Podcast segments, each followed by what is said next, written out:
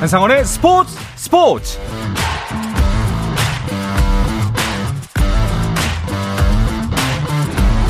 스포츠가 있는 저녁 어떠신가요? 아나운서 한상원입니다. 자, 오늘 하루 이슈들을 살펴보는 스포츠 타임라인으로 출발합니다.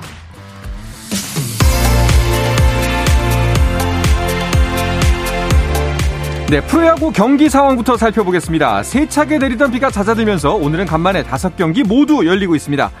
1, 2위의 맞대결에 김광현 대 안우진의 빅뱅이 성사된 SSG 대 키움의 경기부터 보겠습니다. 프로야구를 대표하는 신구 토종 에이스의 맞대결. 현재까지는 안우진의 판정승으로 보입니다. 무득점으로 SSG의 타선을 틀어막은 안우진. 반면 이정후와 푸익에게 적시타를 허용하면서 2실점한 김광현입니다. 7회 초 현재 점수 그대로 유지되면서 2대 0으로 키움이 앞서고 있습니다. 여전히 키움과 한 경기 차 3위 LG는 반즈 선발의 롯데를 상대하고 있는데요. 롯데 공격이 LG 인찬규의 공에 막힌 모습입니다. 4이닝까지 단 하나의 안타만을 기록한 롯데. LG는 김현수의 손에서 2득점이 나왔습니다. 땅볼과 안타로 2타점을 올린 김현수, 7회말 현재 2대 0으로 LG가 앞서고 있습니다. 어제 경기 취소로 오늘 경기가 박진만 감독 대행 체제 첫 경기가 된 삼성은 그대로 수아레즈를 선발로 두산과의 경기를 시작했습니다.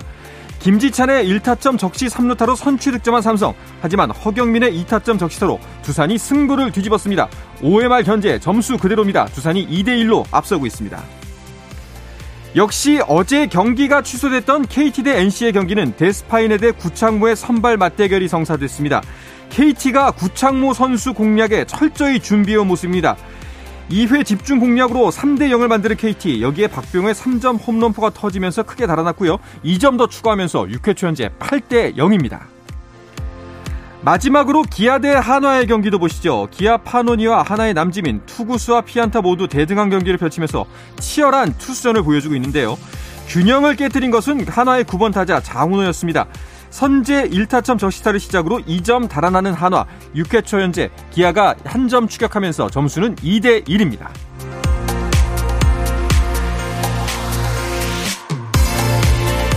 메이저리그 샌디에이고의 김하성이 빅리그 데뷔 첫 4안타 경기를 펼치며 역전승을 이끌었습니다. 콜로라도와의 홈 경기에 7번 타자 유격수로 선발 출전한 김하성은 2회 첫 타석부터 안타를 터뜨린 뒤 4회 2루타와 8회 3루타 등을 추가해 5타수 4안타 2타점 2득점으로 맹활약했습니다. 김하성의 타율은 2할 5푼 1리로 대폭 올랐고 샌디에이고는 13대 5 역전승을 거두며 3연승을 달렸습니다. 한편 샌디에이고는 트레이드의 최대어 후안 소토를 영입했습니다. 이번 주말 잉글랜드 프리미어리그 개막을 앞두고 토트넘의 손흥민이 유력한 득점왕 후보 중 한 명으로 뽑혔습니다. 영국 통계 매체 더 애널리스트는 프리미어리그 득점왕 후보를 예상하면서 손흥민을 맨체스터 시티의 홀란, 리버풀의 살라와 함께 득점왕 후보 3명 중 1명으로 소개했습니다. 이 매체는 올 시즌 개막을 앞두고 어시스트 능력이 뛰어난 크로아티아 출신 멀티플레이어 이반 페리시치가 토트넘에 합류한 만큼 손흥민의 득점력이 지난 시즌 못지 않을 것으로 전망했습니다. 아이스하키 안양한라 김우재 코치가 남자 대표팀의 신임 사령탑으로 선임됐습니다. 김우재 신임 감독은 2014년 현역 은퇴 이후 안양한라와 평착 올림픽 대표팀 코치를 맡아 지도자 경험을 쌓았고 올해는 20세 이하 대표팀을 이끌고 세계 선수권 4부 대회 준우승을 차지했습니다. 여자 테니스 WTA 투어 무바달라 실리콘밸리 클래식에서 전 세계 1위 오사카 나오미가 중국의 정친원을 2대1로 이기고 약 3개월 만에 승리를 거뒀습니다.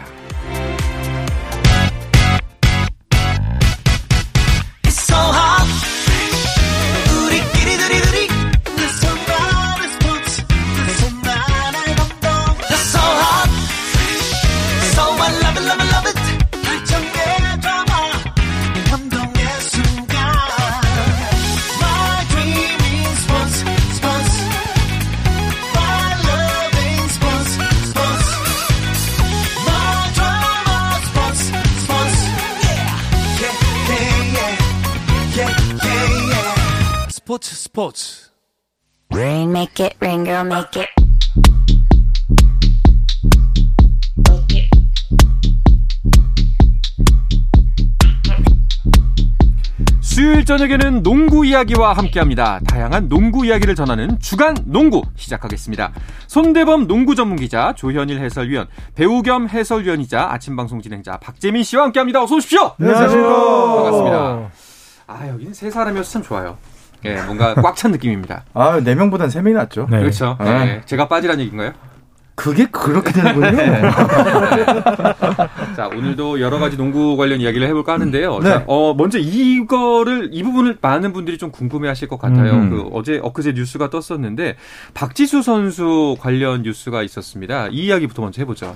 네, 여자 농구 대표팀의 절대적인 기둥 네. 박지수 선수가 공황 장애를 사유로 이제 국가대표팀에서 제외가 됐습니다. 음, 뭐 갑작스러운 건 아니고 소속팀 KB 스타스에서도 이미 열흘 전부터 훈련에서 제외가 됐었고 네. 어, 대표 팀 소집 직전에 이미 감독에게 진단서를 제출하면서 어, 당분간 쉬어가는 걸로. 일단 진단상으로는 2개월이 나왔지만 이게 어, 개인적인 부분이기 때문에 얼마나 걸릴지 모르고요.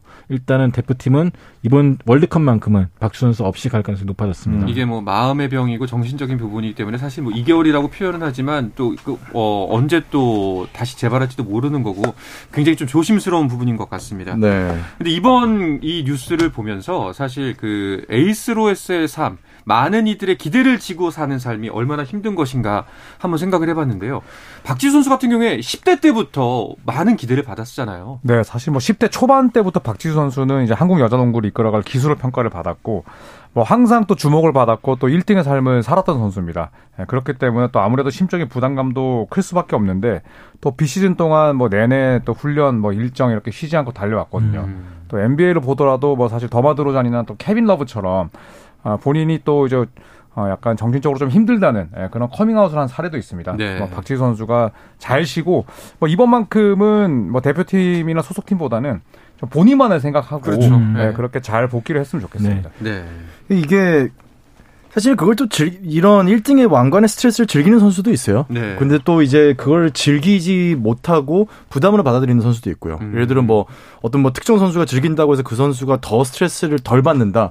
뭐 스트레스 받는 사람들은 아 뭐 마음이 약하다 이렇게 볼 수는 없고요. 뭐 MBTI도 우리가 다양하게 나누듯이 이것도 네. 받아들이는 방법도 다 다르거든요. 근데 박지 선수는 그런 부담이 굉장히 이제 소화하기 힘든 음. 어, 어떤 캐릭터의 소유자인 거 사실 우리 방송에 나왔었잖아요. 조선일 대바 나와서도 박지수 선수를 얘기를 나눠보면은 너무 순수해요. 음. 너무 순수하고 정말로 야 이 과격한 운동과 외국에 또 홀로 나갔다 왔던 선수가 맞을까 정도로 음. 굉장히 또 여린 부분이 있었는데 저도 왜냐하면 공황장애를 굉장히 또 오랫동안 알아왔기 아. 때문에 그런 부분을 봤을 때는 박지수 선수가 지금 얼마나 힘든 과정을 겪고 있는지 네. 사실 이건 뭐 또 푹 쉰다고 해서 낫지도 않아요. 사실 주변의 도움이 굉장히 필요합니다. 네. 이제 팬분들도 관심이 가지만 좀 관심을 좀 이렇게 덜 보내줘도 되고. 박재민 씨도 속은 사실은 열인가요? 저는 겉도 여린. 겉으로 보면 ADHD 같아요. 그거는 뭐의 약자죠? 알겠습니다. 알파벳 델타. 알파 델타. 알겠습니다. 자, 한몇 년 동안 네. 대표팀 WNBA 소속팀을 계속 왔다 갔다 하면서. 경쟁을 펼쳐왔고 뭐 그 사이에 상대 견제도 심했었고 음. 또 지난 시즌 같은 경우는 또 가깝게 지냈던 동료가 또 세상을 떠나는 일도 있었고 음. 또 코로나에 허리 부상에 힘이 많았거든요. 아마 그런 만큼 이번 시즌 이번 시간이 좀 본인 재충전하는 데 네. 좀 도움이 됐으면 좋겠습니다. 네. 정말 그 모든 분들 말씀대로 박지수 선수가 좀 건강한 모습으로 다시 이제 같은 아픔을 좀 안 겪었으면 좋겠다 하는 바람 모두 같은 마음일 것 네. 같고요. 팀 문제로 가면은 이제 일단은 박지수 선수가 차지하는 팀 내에서의 비중이 뭐 절반 절반 이상이다라고 봐도 될 정도로 아. 존재감이 어마어마한 선수인데 대표팀은 비상이 걸렸겠어요. 네, 일단은 뭐 박지 선수뿐만 아니라 배윤 선수도 지금 빠진 상태거든요. 네, 네. 그러니까 한마디로 대표팀 센터 포지션에서 가장 출전 시간이 길었던 두 명이 빠진 상태이기 때문에 이 정선민 감독 입장에서 굉장히 부담이 클 수밖에 그렇죠. 없고요. 음. 어 그래서 일단은 급한 대로 이 신한은행 김태현 선수 그리고 네. KB스타스 김소담 선수를 긴급 수혈했습니다. 음. 어 김태현 선수 같은 경우는 김현희 선수였는데 올 여름에 이름을 김태현으로 개명을 했습니다. 네. 그 결국에는 이제 빅맨이 빠지니까 빅우먼이 빠지니까 다시 또 이제 빅우먼을 추가로 넣은 거네요. 네. 그렇죠. 뭐 아무래도 그런 거죠. 정선민 감독도 이제 빅맨 출신이고 네. 또 누구보다 국제 대회에서 자신보다 키 큰 선수를 상대로 잘 싸웠지만 또 아주 많이 고생했던 경험이 있는 인물이죠. 음. 빅맨의 중요성을 누구보다 잘 알고요. 네, 음. 맞습니다. 그렇기 때문에 어, 외곽 자원들이나 스윙맨들에게 빅맨 수비를 맡기는 건 힘들다는 사실을 그 누구보다 잘 알고 있는 인물이고 그렇죠. 음. 또 이제 피바가 주관하는 대회는 거의 뭐 길게 쉬어봤자 조별 예선에서는 하루를 쉬어요. 예, 그렇기 때문에 거의 백투백이기 때문에 키가 작은 선수에게 과부하가 가는 것보다는 해당 포지션의 선수들을 뽑아서 박지 선수의 공백을 메운다는 보관입니다. 확실히 그 뭐 반대도 그렇죠. 뭐 빅맨에게 가드 수비를 맡기면 힘들듯이 역시나 이게 그 밸런스가 상대 팀과에 좀잘 맞아야 될 것 같은데 일단은 그 다가오는 19, 20일에 있을 라트비아와의 국내에서 펼쳐진 평가전에서 박지수 선수가 없는 여자 대표팀이 어떤 농구를 보여줄지가 좀 관건이 될 것 같아요. 네, 그렇죠. 라트비아도 평균 신장이 이렇게 높은 팀이에요. 음. 월드컵을 가지 못했지만 팀에 190cm 이상 장신이 2명, 음. 또 180cm 이상 1명 있기 때문에 이런 장신들을 상대로 우리 선수들이 어떻게 경기를 할지 어, 중요한 부분인데 일단은 기동력으로 승부해야 되기 때문에 이 라트비아전이 하나의 또 모의고사 혹은 진짜 어떻게 농구를 해야 될지 좀 힌트를 찾는 그런 대회가 되지 않을까 싶습니다. 경기가 되지 않을까 네. 싶어요. 이게 이- 이게 좀 첨언을 하면은 남자 농구 이제 팀하고 여자 농구 팀하고 신장 차이가 더 격하게 느껴지는 건 여자 농구예요. 음. 남자 농구 같은 경우는 점프나 뭐 이런 걸로 좀 상쇄할 수 있는 부분이 여지가 좀 있습니다. 네. 근데 여자 농구 같은 경우는 사실 점프의 어떤 올라가는 속도나 올라가는 정도가 남자 농구가 떨어지기 때문에 사실 5cm 차이, 10cm 차이가 남자 농구에서 느껴지는 5cm, 10cm보다 훨씬 크거든요. 음. 그렇기 때문에 190 선수 선수 넘는 선수가 두 명이 있고 180대 선수가 질비한다는 거는 사실 우리나라 여자 대표팀이 느껴야 될 체력적인 부담이 네. 훨씬 우리가 그러니까 우리가 흔히 알고 있는 기준보다는 훨씬 더 격한 지금 부담감을 안고 국제전을 뛰게 된다고 좀 생각을 하셔야 될 것 같아요. 그렇군요. 확실히 점 말씀을 들으니까 그 빈자리가 더욱더 크게 느껴질 네. 것 같은데 일단은 그 여, 이어지는 여자 농구 월드컵 일정이 9월에 시작되죠. 네, 9월 20일 호주 시드니에서 개막합니다. 여자 농구 월드컵이 어, 결국 이 세계 랭킹 13위 한국이 결국 이번 월드컵에서 어, 세계 최강 미국을 비롯해서 벨기에, 중국, 또 푸에르토리코, 어, 푸에르토리코까지 상대를 하게 되는데 이 푸에르토리코를 제외한다면 미국과 벨기에, 중국은 뭐 알아주는 또 여자 농구의 강호이기도 합니다. 아, 이 팀들과 차례로 맞붙게 되겠고요. 아, 박지 선수의 불참으로 뭐 높이에서 큰 열세를 안게 되지만 또 나머지 선수들이 힘을 합쳐서 또 좋은 결과를 어, 이끌어냈으면 좋겠습니다. 네, 뭐 박지수 선수가 빠진다는 거는 성적 면에서는 사실 좀 뭐 아쉬운 부분이긴 합니다만 사실 이게 끝이 아니니까요. 박지수 선수가 보여줄 더 멋진 모습들이 있고 우리 대표팀도 계속해서 이어나갈 경기가 있기 때문에 무엇보다도 아까 뭐 방송 초반에 말씀드렸지만 건강한 모습으로 다시 돌아오기를 네. 바라는 게 가장 중요할 것 같습니다. 뭐 주변에서 도움도 많이 필요하고요. 네. 사실 박지수 선수가 뭐 주변에서도 시기 질투도 굉장히 많았다고 해요. 선수가 음. 뭐 워낙 잘하고 특출나다 보니까 근데 사실은 이거는 뭐 인정할 건 인정하고 잘하는 건 잘한다고 인정하고 칭찬도 하고 주변에서 계속 좀 북돋아 줘야 돼요. 그리고 관심도 조금 이제 덜 표현을 하고 음. 네. 박지수 선수 이거 혼자서 이겨낼 수는 없고 정말 주변에서 도움을 많이 줘야 됩니다. 네. 진짜 좀 긍정적인 모습들을 주변에서 많이 보여줬으면 좋겠습니다. 네. 박지수 선수를 대하는 우리 애들의 모습도 마찬가지고요. 음. 자, 다음 소식 이어가 보겠습니다.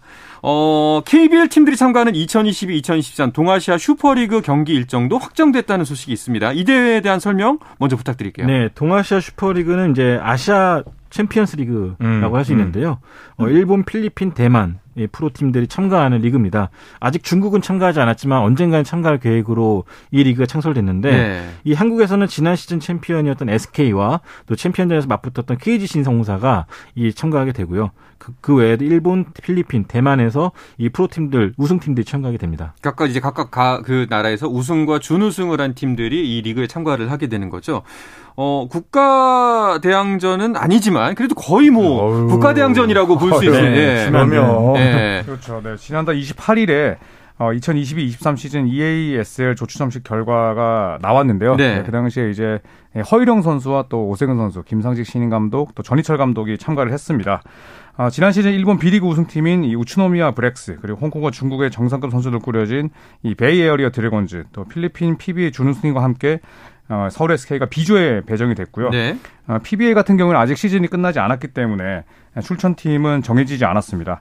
그리고 이 우츠노미야 같은 경우에는 어, B리그에서 이제 유일한 한국 선수이자 또 재계약을 맺은 양재민 선수가 속해 있거든요. 네. 네, 양재민 선수의 또 활약을 지켜보시는 것도 이 대회의 관전 포인트가 되겠습니다. 네. 그렇다면은 안양 KGC는 어떤 조에 편성이 되어 있나요? 네, KGC는 A조에 편성이 됐습니다. 예. 지난 시즌 B리그 준우승팀인 류큐 골든킹스 그리고 대만 P리그 플러스의 우승팀인 푸본 브레이버스 그리고 아직 결정되지 않은 필리핀 리그의 우승팀과 한조가 됐습니다. 네. 어, 챔피언스 리그 방식이라고 했으니까 그러면 이 조별리그가 홈앤어웨이 이런 방식으로 펼쳐지는 건가요? 네, 축구와 똑같습니다. 오는 10월부터 두 개 조로 나뉘어서 이제 홈앤더 어웨이 풀리그로 팀별 6경기씩 치르게 됩니다. 그러니까 안양 KGC와 서울 SK는 음, 다른 KBL 팀들과 다르게 한 시즌에 최소 60경기 치른다고 보시면 되겠고요. 또 비행기를 타야 되기 때문에 이 백업들, 로테이션 멤버들의 활약이 아주 중요할 것 같습니다. 네. 그리고 상위 4개 팀이 내년 3월 필리핀 마닐라에서 개최되는 4강 토너먼트 각조 음. 1, 2위를 통해서 또 우승팀을 가리게 되고요. 우승팀의 상금이 무려 하나로 약 12억 8,600만 원 정도. 우와. 네, 아주 큰 금액이 책정돼 그러니까요. 야, 한 선수 연봉 몇 명은 좀 채울 수 있는. 네. 이거 이번에 이렇게 상금이 커진 건가요? 아니면 뭐 네, 원래 첫- 원래 필- 이 동아시아 슈퍼리그가 기존엔 토너먼트를 열렸잖아요. 네. 그때도 상금이 꽤 컸었는데 어 이렇게 이번에는 좀 규모를 키우면서 상금 규모도 더 크게 됐습니다. 그래서 구단들 역시 어 이걸 하나의 뭐 시범 경기처럼 대충 하는 경향도 있었는데 네. 어 100만 달러면은 그러니까요. 진지하게 진심으로 해야죠. 아, 네. 웃음기 웃음기 싹 지워야죠. 네. 그리고 제가 예. 봤을 때 KBL 결승처럼 빡. 그러니까요. 뭐 KBL 우승보다 상금이 높으니까 네, 박수지게 네. 싸울 겁니다. 조추첨 행사 때 선수들 이야기 들어보니까 뭐 엄청나게 환대를 받고 네. 또 맛있는 음식도 많이 먹었다 그러더라고요. 오. 네, 그래서 아마도 뭐 이번 대회에 대한 각 팀들의 동기부여가 엄청날 것 같습니다. 이런 부분들이 또 뒷받침돼야 또 이게 또 활성화가 되는 것 아, 같습니다. 그렇죠. 예. 네. 자 경기 일정이 나왔으니까 개막전 일정을 살짝 살펴볼까요? 네, 일단 A조 KGC 같은 경우는 10월 12일 저녁 7시에 안양체육관에서 이 필리핀 챔피언과 저- 홈경기를 갖습니다. 어. 이게 이제 역사적인 대회 개막전이기도 한데요. 네. 어, 정규리그 개막보다 더 빨리 열리기 때문에 아마 팬들의 관심이 더 뜨거워지지 않을까 싶고요. 어, B조의 SK는 10월 13일 우츠노비아 브렉스를 상대로 일본 원정 경기를 갖게 됩니다. 음. 어, 11월 2일에는 첫 홈 경기를 갖게 되는데 어, 이 두 팀의 첫 경기가 아무래도 그 동아시아 책 농구계에 큰 관심 받- 받지 않을까 싶습니다. 네. 그렇군요. 자, 12억 8,600만 원, 100만 달러.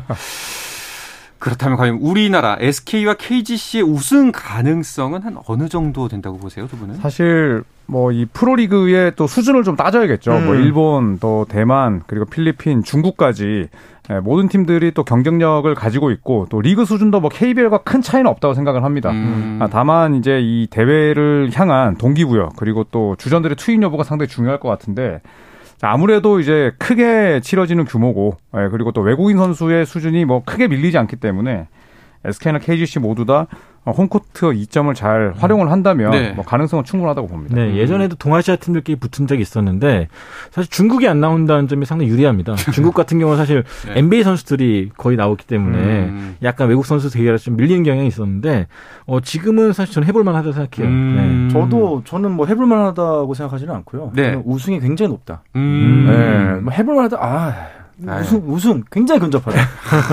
네, 굉장히 그- 굉장히 근접하다. 알겠습니다. 네. 저는 박재민 씨한테 한 표.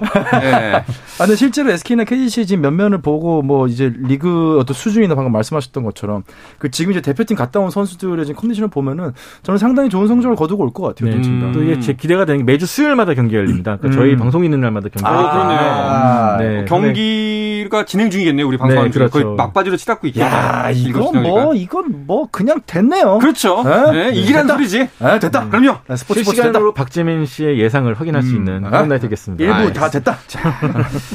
자, 그러면은 우리 KBL 소식 간단하게 조금만 더 짚고 넘어갈게요. 일단은 새 시즌에 외국인 선수, 이제 새롭게 함께할 선수들도 확정이 됐고, 기존에 있던 선수도 확정이 됐는데, 이 부분 간단하게 소개를 해주시죠.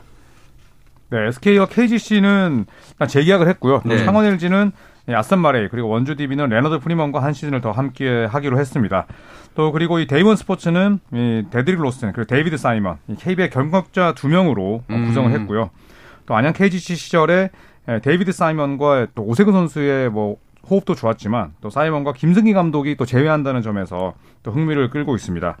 또 한국가스공사 또한 머피 할로웨이를 선택을 하면서 어, 전자랜드 시절에 이어서 유도훈 감독과 다시 한솥밥을 먹게 됐고요. 네. 또 서울 삼성은 아, 마커스 데릭슨 그리고 울산 현대모비스는 KBL 경력이 있는 저스틴 녹스 그리고 전주 KCC는 어, KCC 유니폼을 입은 바 있는 타일러 데이비스와 계약을 체결했습니다. 혹시 그 완전 새로운 얼굴들은 어떤 선수들이 있나요? 네, 일단 원주 DB가 드완 에르난데스라는 선수를 영입했습니다. 네. 이 선수는 지난 시즌 G리그에서 뛰었던 선수고요. 네, 뉴욕 닉스의 하부리그 팀에서 뛰은 적이 있습니다. 그리고 LG는 이 NBA 경력자인 단테 커닝햄 선수를 영입했는데 이 선수는 NBA에서 꽤 오래 뛰었죠. 네. 스테픈 커리, 제임스 하든과 드래프트 동기인 선수인데 뭐 포틀랜드, 멤피스 등에서 뛴 득점력이 있는 선수입니다. 또 이제 한국가스공사 같은 경우는 네. 네. 진정하시고요. 네, 네. 프랑스 리그에서 뛰었던 유슈 은도예라는 선수를 영입했어요. 음. 이 선수 같은 경우는 또 세네갈 출신인데 어, 어떤 기량을 보일지 상당히 기대가 되고 있습니다. 알겠습니다. 자, 그러면은 지난 한 주간 NBA에는 어떤 일이 있었는지도 궁금한데요. 이야기는 잠시 쉬었다 와서 나누겠습니다. 한상원의 스포츠 스포츠와 함께하고 계신 지금 시각은 8시 50분입니다. I said the words I never said when you were with me. 국내 유일 스포츠 매거진 라디오 한상원의 스포츠 스포츠. 네, 수요일 저녁 농구 이야기 주간 농구 듣고 계십니다. 손대범 농구 전문 기자, 조현일 해설위원 그리고 배우 겸 해설위원 겸 아침 방송 진행자 박재민 씨와 함께하고 있습니다. 자, NBA 여름 이적 시장 좀 잠잠해진 것 같아요. 맞나요? 네, 뭐 아무래도 케빈 듀란트나 또 도노반 미첼, 카이리 어빙이 이적을 해야 아, 나머지 선수들의 행선지도 정해질 것 같습니다. 아, 구순위로 뽑혔던 이 노아보는 선수가 보스턴과 1년 계약을 맺었지만 뭐 끝까지 살아남을 수 있을지는 지켜봐야겠고요.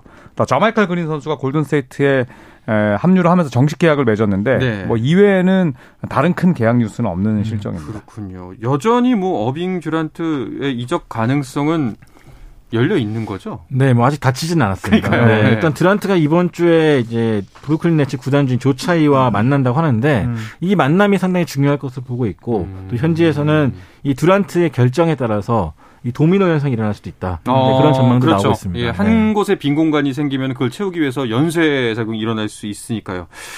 아, 그런데 그럼 카이리 어빙 같은 경우에는 어떤가요? 카이리 어빙은 어 당초에 뭐 아예 관심이 있었던 팀이 레이커스밖에 없다 음. 이런 보도가 나왔었는데 그 가능성도 뭐 점점 내려가고 있습니다. 왜냐하면 음. 레이커스가 어빙 트레이드를 받아들이는 대가로 또 많은 것들을 요구하고 있기 때문에 네. 아, 이 deal의 가능성이 점점 떨어지고 있고요. 또 레이커스가 어빙 트레이드를 하기 위해서 1라운드 지명권을 무리하게 사용하지 않을 거다. 그렇죠. 음. 즉 한 장 정도는 몰라도 두 장은 절대 안 된다. 음. 네, 2027년과 29년 드래프트 pick까지는 쓸 수 없다라는 자세를 유지하고 있기 때문에 아마도 뭐 카이리 어빙의 레이커스 행도 좀 쉽지 않아 보입니다. 사실 이거 늘 매주마다 이 두 선수의 이야기를 나누고 있는 것 같은데 거의 지금 몇 개월째인가요? 시즌 아직 한달 바꿔서- 넘었죠. 아, 네. 그냥 답답해요. 그냥 뭐 NBA에 지금 선수가 쌔고 쌔가지고 지금 뭐 한천 명인데 그냥 네. 아 언제까지 얘기하고 있을 거야. 그러니까요. 아, 빨리빨리 넘어가요. 근데 그, 이런 그 이적이나 트레이드 관련해서 시한은 마감 시한은 없는 건가요? 오프 시즌은 없습니다. 네. 네, 오프 시즌은 없고 이제 시즌이 되면 이제 2월 셋째 주 네, 월요일까지 마감을 하게 되는데 네, 오프 시즌 때는 뭐 사실 트레이닝 캠프가 열리고 음. 시범 경기를 하는 도중에도 트레이드 되는 경우가 있어요. 음. 뭐 제임스 하든이 대표적이었는데 네. 오프 시즌에는 마감 기한이 따로 없습니다. 아마 저희 10월 달에도 이 얘기할지도 모릅니다. 그러니까요. 네. 아마도 그 불안한 느낌이 그러지 않을까 하는 생각이 드는데요. 그냥 반대로 얘기하면 이거 녹음해놓고 10월달에 틀어도 돼요. 이 작가님도 대본에서 이거 안 지어도 네. 됩니다. 크게 달라지지 않을 것이다. 이게 현명한 대답일지도 그때도 모릅니다. 당장 사실. 만나고 있을 네. 거고 그때도 다음 주에 가봐야지 알 거라고 할 네. 거고. 네. 아, 답답합니다. 아까 그 제임스 하든 이야기가 나와서 그런데 최근 소식 중에 하나가 NBA 사무국이 하든과 재계약한 필라델피아에 사전 접촉 규정 위반 여부를 조사 중이라는 소식이 있던데 이거는 무슨 얘기인가요? 네, 최근에 이제 제임스 하든이 필라델피아 구단과 2년 계약을 합의했는데 이 연봉이 2년 6,800만 달러였어요. 근데 애초에 이 선수가 받아야 될 연봉이 어, 반, 어, 상당히 많이 깎인 셈이거든요. 음. 그러니까 본인이 자진해가지고 연봉을 좀 삭감을 받아들였는데 이게 이제 하든 입장에서는 팀 전력을 강화해라. 그런 입장에서 샐러리를 양보한 거지만 이 NBA에서 봤을 때는 이 옵션을 거부하는 게 좀 사전에 좀 합의된 게 아니냐. 그러니까 NBA가 허락했던 기, 기간 전에 미리 얘기했던 것이 아니냐라는 의혹이 제기되면서 음. 어, 이런 부분에 대해서 좀 조사하겠다라는 발, 그 계획을 발표했습니다. 저는 사실 이 기사를 보고 조금은 의아했던 게 이게 만약에 다른 팀이 그 소속 선수에게 접근을 해서 사전에 어떤 협상을 했다라는 거는 뭐 비난받을 지점이 있다고 생각하는데 이미 현 소속 팀에 있던 선수에게 그 구단과 함께 협의를 해서 특히나 그 나오는 결정 자체가 내 연봉을 깎아서 팀 내 전력 강화하자라는 건데 이게 징계 사유가 되는 건가요? 그래서 애매하죠. 예. 사무국에서도 이걸 확실하게 밝혀내기가 쉽지 않을 거예요. 네. 예, 지난해 드래프트 같은 경우에도 이제 밀워키랑 마이애미 히트의 2라운드 지명권이 박탈당했는데 그래서 이제 이번 2라운드 지명권이 이제 58순위까지밖에 없었죠. 그런데 말씀대로 이제 자신의 player option을 포기하고 소속팀과 또 계약을 맺은 거 부분이기 때문에 이 부분은 NBA 사무국이 어떻게 음. 추려낼지 좀 궁금하기도 하고 또 의문이기도 합니다. 근데 만약에 뉴욕- 네. 예. 뉴욕 닉스도 이제 현재 제일런 브런슨 선수 영입하면서 어 약간 좀 사전 tampering 의혹이 있거든요. 왜냐하면 그 전에도 아빠를 코치로 영입하는 등 맞아요. 네. 이 지극 정성을 보였는데 연봉도 많이 올라. 이게 자기들 입장에선 정, 지극 정성이지만 밖에서 봤을 때는 사전 접촉 의혹이 있기 거지. 때문에 음. 어, 이 두 선수에 대한 조사 여부가 또 촉각을 곤두세울 것 같습니다. 그러니까 NBA 입장에서는 공정하게 정해진 기준을 다 동등하게 맞춰서 하라는 거예요. 어느 트- 어느 특정한 팀이 더 특혜를 받지 소속 않게. 팀이던 그렇죠. 팀이든 음. 똑같은 조건 내서 하라는 거고 사실 네. 또 이제 마이애미나 밀워키 벅스가 이제 드래프트 두 장이 날라갔잖아요. 이건 사실 신인 선수들한테 굉장히 큰 이거는 사실 상처예요. 왜냐하면 네. 두 명이 결국은 직장을 잃은 거거든요. 그렇죠. 60명이 이제 예. 드래프트에 뽑혀야 되는데 두 명이 이렇기 때문에 사실은 구단들도 이런 부분을 좀 이렇게 쉽게 생각하면 안 됩니다. 그러면은 이게 만약에 징계가 내려진다면 어느 정도 강도의 징계가 내려지나요? 네, tampering이 이 적발되게 되면 최대 천만 달러의 벌금 그리고 음. 또 구단 임원에 대한 자격 정지 또 혹은 드래프트 지명권 박탈 또 최악의 경우에는 계약이 아예 무효 처분이 어. 되기도 합니다. 음. 아까 말씀드렸듯이 2022년 드래프트에서는 밀워키 벅스와 마이애미 히트가 tampering 위반 혐의 때문에 2라운드 지명권을 행사하지 못했습니다. 그렇군요. 자, NBA는 또 어떤 소식들이 눈길을 모았나요? 일단은 자이언 윌리엄슨 선수의 계약 조항이 상당히 눈길을 음. 끌었죠. 일단 최근에 보도된 바에 따르면은 이 자이언 윌리엄슨이 원래 체중 관리, 관리 좀 못하는 선수였는데 어, 그러다 보니까 구단에서는 이 체중과 체지방률이 더해가지고 뭐 295파운드, 그러니까 133kg 이상일 경우에는 이 돈을 좀 깎겠다. 네. 네, 그런 조항을 내밀었어요. 원래 지난 시즌에 이 선수가 지난 10월달에 이 선수의 몸무게 136kg였거든요. 그러니까 아무래도 봤을 때 걱정스러운 거죠. 그러니까 체중 관리를 해라. 체중 관리 잘하면 돈 주겠다. 이거는 네. 자이언 선수를 상대할 다른 선수들이 걱정돼서 이랬을 수도 있겠다라는 네. 생각이 듭니다. 죽일 수도 있으니까. 그러니까요. 예, 넘어지기라도 하는 날엔 대형 사고니까요. 주기적으로 이 저울에 올라야 된다는 사실이 네. 예, 본인에게는 아주 큰 스트레스지 않을까 싶기도 하네요. 음, 알겠습니다. 빌 러셀 선수의 레전드 빌 러셀 네. 선수 이제 타계 소식도 있었죠. 네, 마지막 소식이 될 것 같은데 빌 러셀 선수의 별세 소식도 하- 전해주시죠. 네, 이 빌 러셀이 향년 88세로 세상을 떠났습니다. 음. 아, 지난 1일 타계했는데요. 이 보스턴 시절에 NBA 최다 우승 11번, 그리고 1975년에는 농구 명예 전당 회원이 됐습니다. 또 선수 겸 감독으로서도 어, NBA 우승 두 번을 추가했는데요. 뭐 흑인 NBA 선수들의 아주 훌륭한 롤모델로 네. 예, 오랜 시간 활약을 했습니다. 예. 확실히 그 선수로서의 엄- 경력도 훌륭하지만 이, 이 사람이 이제 선수로서 빌러셀이 다른 선수 후배들에게 보여줬던 모습 때문에 더욱더 많은 추모를 받고 맞습니다. 있는 것 같습니다. 네. 자, NBA에 대한 좀 더 다양하고 자세한 이야기는 잠시 후 유튜브로 방송될 조선의 느바에서 들으실 수 있습니다. 손대범 농구 전문 기자, 조현일 농구 해설위원, 배우 겸 해설위원 박재민 씨 세 분은 유튜브를 통해서 계속해서 만나보실 수 있으니까요. 많은 시청 부탁드리겠습니다. 주간 농구는 여기서 마치겠습니다. 세 분 고맙습니다. 감사합니다. 네, 내일도 저녁 8시 30분에 뵙겠습니다. 한상원의 스포츠 스포츠!